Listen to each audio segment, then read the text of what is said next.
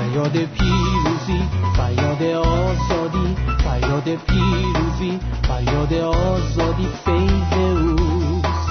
این همه از محبت اوست.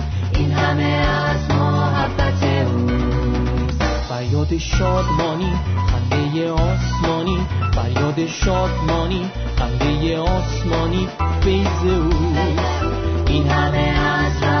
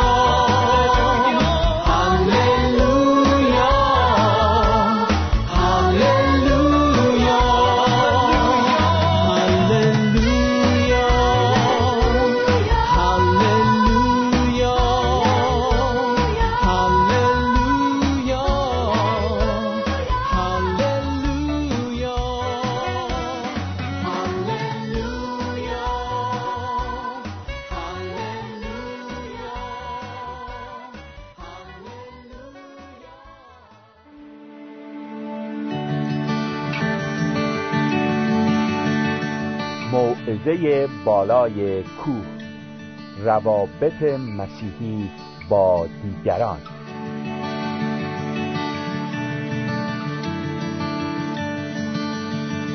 دوستان گرامی در درس قبل بررسی آیات فصل ششم انجیل متا را به پایان رساندیم و دیدیم که پیروان مسیح قبل از هر چیز باید ملکوت خدا و عدالت او را بطلبند اکنون به باب هفتم انجیل متا رسیدیم. در این باب عیسی مسیح به بحث درباره روابط فرد مسیحی با اشخاص می‌پردازد. در این درس به بررسی آیات یک تا دوازده می‌پردازیم. ابتدا آیات یک تا پنج را از نظر میگذرانیم که مربوط به روابط ما با برادرمان می باشد عیسی مسیح فرمود حکم مکنید تا بر شما حکم نشود. زیرا بدان طریقی که حکم کنید بر شما نیز حکم خواهد شد. و بدان پیمانه که بپیمایید برای شما خواهند پیمود. و چون است که خس را در چشم برادر خود می‌بینی و چوبی را که در چشم خود داری نمیابی یا چگونه به برادر خود می‌گویی اجازت ده تا خس را از چشمت بیرون کنم و اینک چوب در چشم توست. ای ریاکار اول چوب را از چشم خود بیرون کن آنگاه نیک خواهی دید تا خس را از چشم برادرت بیرون کنی. همانطور که گفتیم در باب هفتم خداوند عیسی روابط فرد مسیحی را در جامعه بررسی می کند روابط من با اطرافیانم چگونه باید باشد؟ نکته مهمی که عیسی مسیح در این آیات بیان می دارد این است که یک مسیحی نباید بر برادر خود حکم کند. یعنی نباید هم نوع خود را مورد داوری و قضاوت قرار دهد. اما منظور عیسی چیست؟ ما دقیقا از چه کاری باید پرهیز کنیم؟ حکم نکردن یعنی چه؟ ادهی به اشتباه تصور می‌کنند که منظور عیسی مسیح این است که فرد مسیحی نباید هیچ گونه نظری در مورد دیگران داشته باشد و نباید متوجه اشتباهات آنان گردد. باید گفت که اصلا چنین نیست. انسان دارای استعدادی خدادادی است که به کمک آن می‌تواند خوب را از بد و درست را از نادرست تشخیص دهد.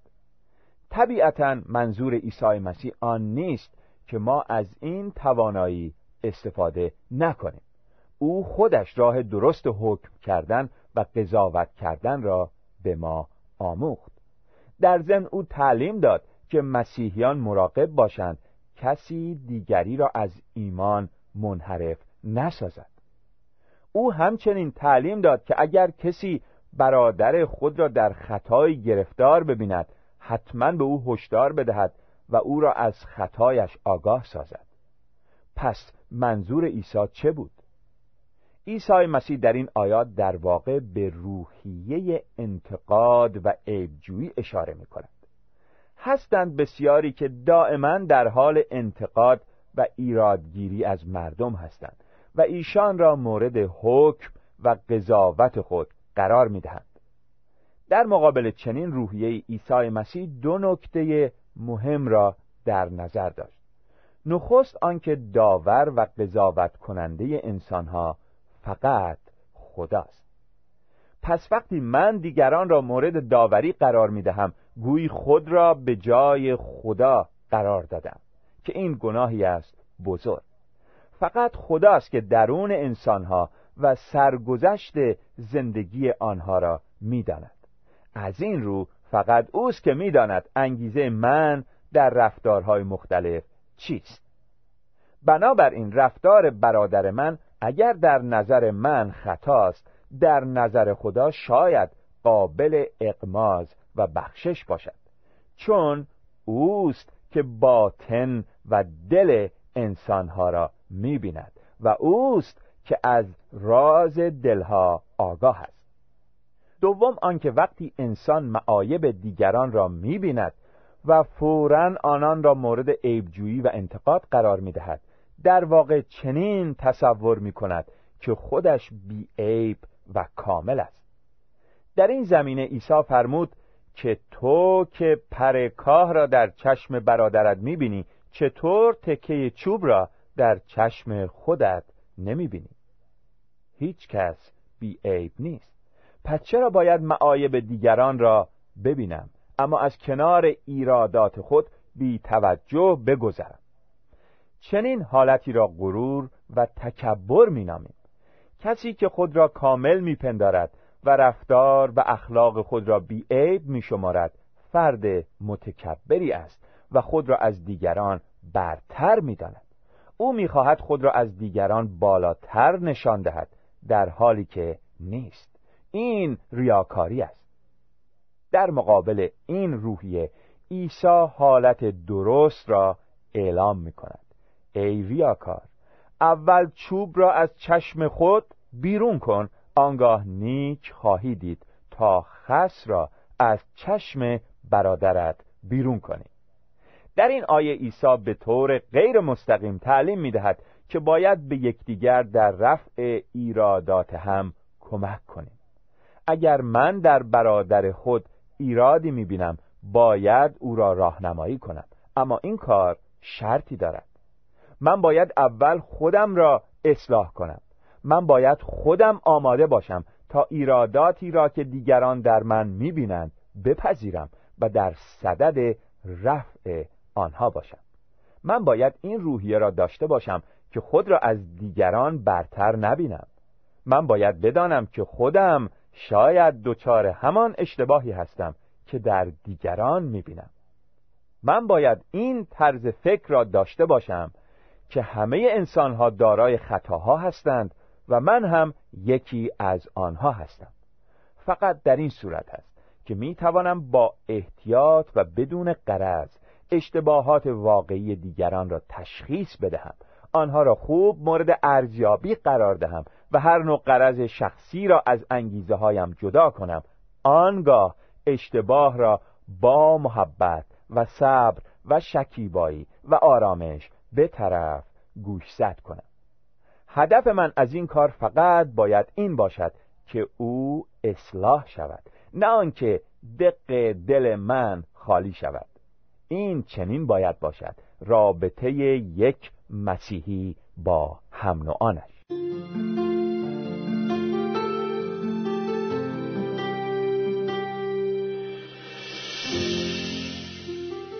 عیسی مسیح در ادامه سخنان خود فرمود آنچه مقدس است به سگان مدهید و نه مرواریدهای خود را پیش گرازان اندازید.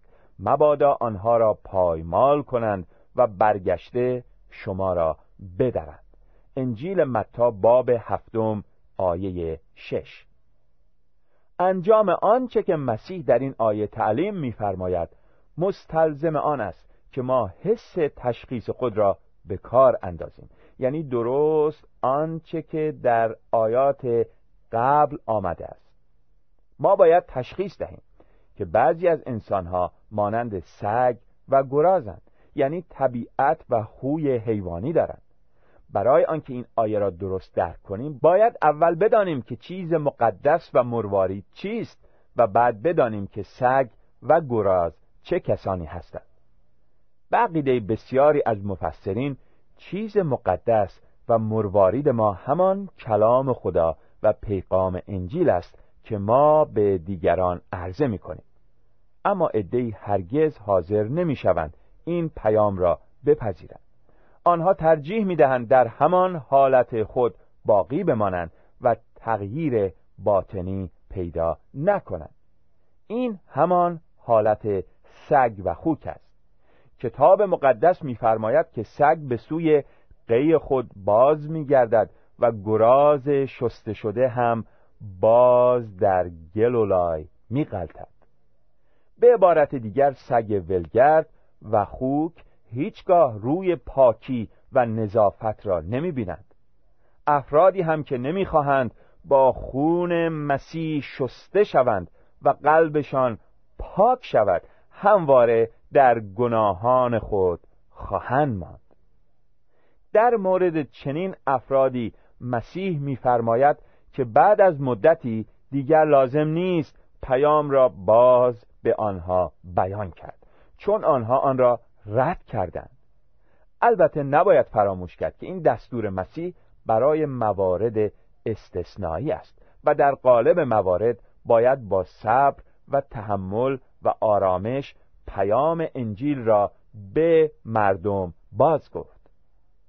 در آیات هفت تا یازده از باب هفتم انجیل متا عیسی درباره رابطه ما با پدر آسمانیمان سخن می‌گوید. او میفرماید سوال کنید که به شما داده خواهد شد. بطلبید که خواهید یافت. بکوبید که برای شما باز کرده خواهد شد. زیرا هر که سوال کند یا بد کسی که بطلبد دریافت کند و هر که بکوبد برای او گشاده خواهد شد. و کدام آدمی است از شما که پسرش نانی از او خواهد و سنگی بدو دهد؟ یا اگر ماهی خواهد ماری بدو بخشد. پس هرگاه شما که شریر هستید دادن بخشش های نیکو را به اولاد خود می‌دانید. چقدر زیاده پدر شما که در آسمان است چیزهای نیکو را به آنانی که از او سؤال می کنند خواهد بخشید. عیسی بحث را از روابط ما با یکدیگر به رابطه ما با پدر آسمانی میکشاند زیرا بدون داشتن رابطه با خدا روابط ما با یکدیگر درست نخواهد بود. در این بخش عیسی مسیح بار دیگر در مورد اهمیت دعا سخن می‌گوید. او با سبکی بسیار زیبا یک نکته را تکرار کرده میفرماید سوال کنید بطلبید بکوبید. این وعده ای است عالی برای مؤمنین. تا بدانند که پدر آسمانیشان همه چیزهای نیکو را به ایشان عطا خواهد کرد. به شرط آنکه درخواستهای خود را با اصرار و ایمان به حضور پدر آسمانی بیاورند عیسی برای آنکه توجه خدا را به درخواستهای ما نشان دهد مثالی از زندگی روزمره آورد. هیچ پدری بر روی زمین به فرزندانش چیزهای بد نمی‌دهد.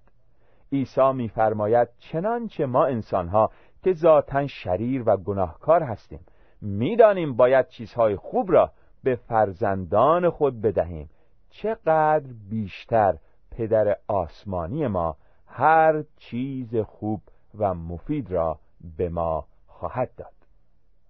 در اینجا مناسب است که به واژه پدر که اینقدر مورد استفاده عیسی است اشاره کنیم. او خدا را پدر ما مینامد. واژه‌ای که در آرامی به جای پدر به کار رفته ابا است یعنی بابا. این کلمه ای است آمیانه و محاوره خدا بابای ماست. پس وقتی در دعا به حضور خدا می آییم می توانیم احساس کنیم که او بابای ماست و هر چه از او بخواهیم. اگر برای ما خوب و مفید باشد به ما عطا خواهد کرد. ممکن است بعضی بگویند دعا لازم نیست چون خدا همه نیازهای ما را می‌داند. در درسهای پیش هم گفتیم که در دعا ما خدا را وادار نمی کنیم که به درخواست ما پاسخ دهد بلکه این ما هستیم که در دعا توکل و اعتماد خود را به خدا افزایش می دهیم و تسلیم او می شویم و آماده می گردیم که خواست او را در زندگی خود انجام دهیم و اراده او را دریافت کنیم. بعضی دیگر نیز ممکن است بگویند که در دنیا عده زیادی بدون دعا زندگی می کنند و همه چیز نیز دارند نباید فراموش کرد که ما در دعا دو نوع درخواست می توانیم به حضور خدا بیاوریم. درخواست مواهب مادی و درخواست برکات روحانی. مواهب مادی را خدا کم و بیش به همه ارزانی داشته و می‌دارد. گرچه برای آنها هم باید به حضور خدا دعا کرد. اما برکات روحانی را خدا فقط به کسانی عطا می کند که از او درخواست کنند. کسانی که به خاطر عشق به عیسی مسیح فرزند خدا شده اند و خدا پدر آنهاست می توانند از این برکات استفاده کنند. به همین دلیل دعا کردن ضرورت دارد. و بالاخره ممکن است ادعی بگویند که ما از خدا خیلی چیزها خواستیم و خدا به ما نداد. مثلا دعا کردیم که در امتحان قبول شویم ولی نشدیم. نباید فراموش کنیم که نه ما علاءالدین هستیم و نه خدا چراغ جادوی ما. ما باید درخواستهای خود را به حضور خدا ببریم اما پاسخ با اوست. او آنچه را که برای ابدیت ما مفید است و در ضمن مطابق اراده اوست به ما عطا می کند پس ما باید فروتنانه برای آنچه خدا می‌دهد و آنچه نمی‌دهد او را سپاس گوییم. به هر حال آنچه که مهم است این است که ما باید در دعا درخواستهای خود را به حضور خدا ببریم و از او سوال کنیم بطلبیم و در را بکوبیم. اما اولا دعای ما باید آگاهانه باشد. ما باید از طریق مطالعه کلام خدا و تفکر درباره خدا به اراده او آگاهی بیابیم و چیزهایی را از او بطلبیم که مطابق خواست اوست. دوم دعای ما باید با ایمان همراه باشد. ما باید اعتماد داشته باشیم که خدا دعای ما را میشنود و مایل و قادر است به آن جواب دهد. و سوم دعا باید با اشتیاق همراه باشد. اگر مشتاق حضور خدا نباشیم خدا دعای ما را پاسخ نخواهد داد. در پایان این قسمت عیسی فرمود لحاظا آنچه خواهید که مردم به شما کنند شما نیز به دیشان همچنان کنید. زیرا این است تورات و صحف انبیا. آیه دوازده.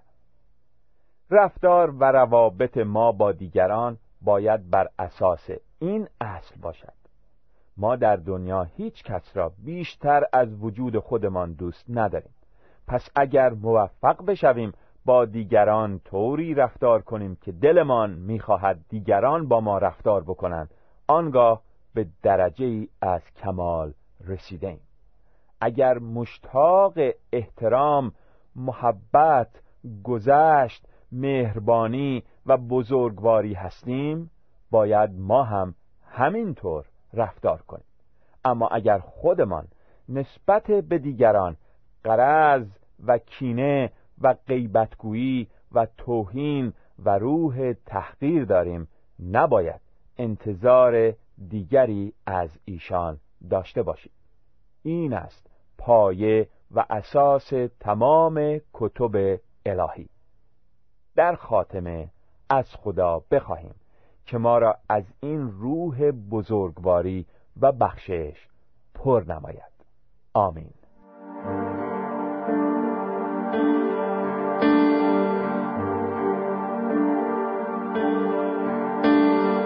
مثل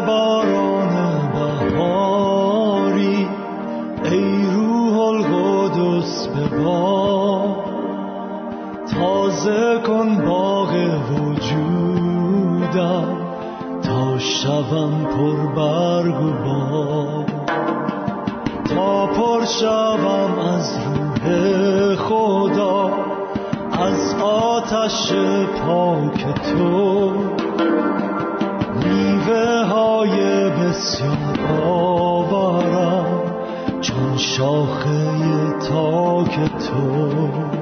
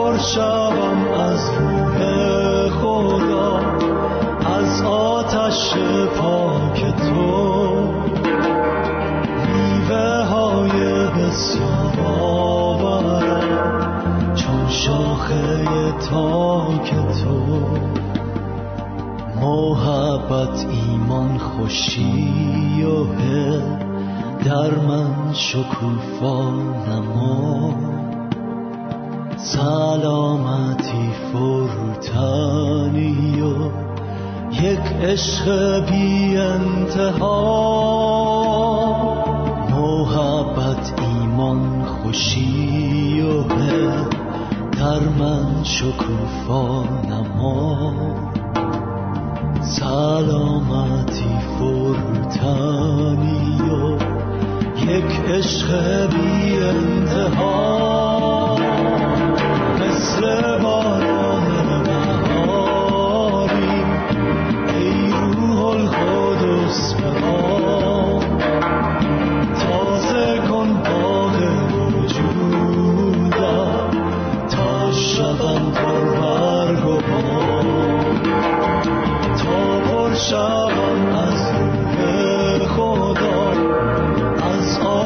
آتش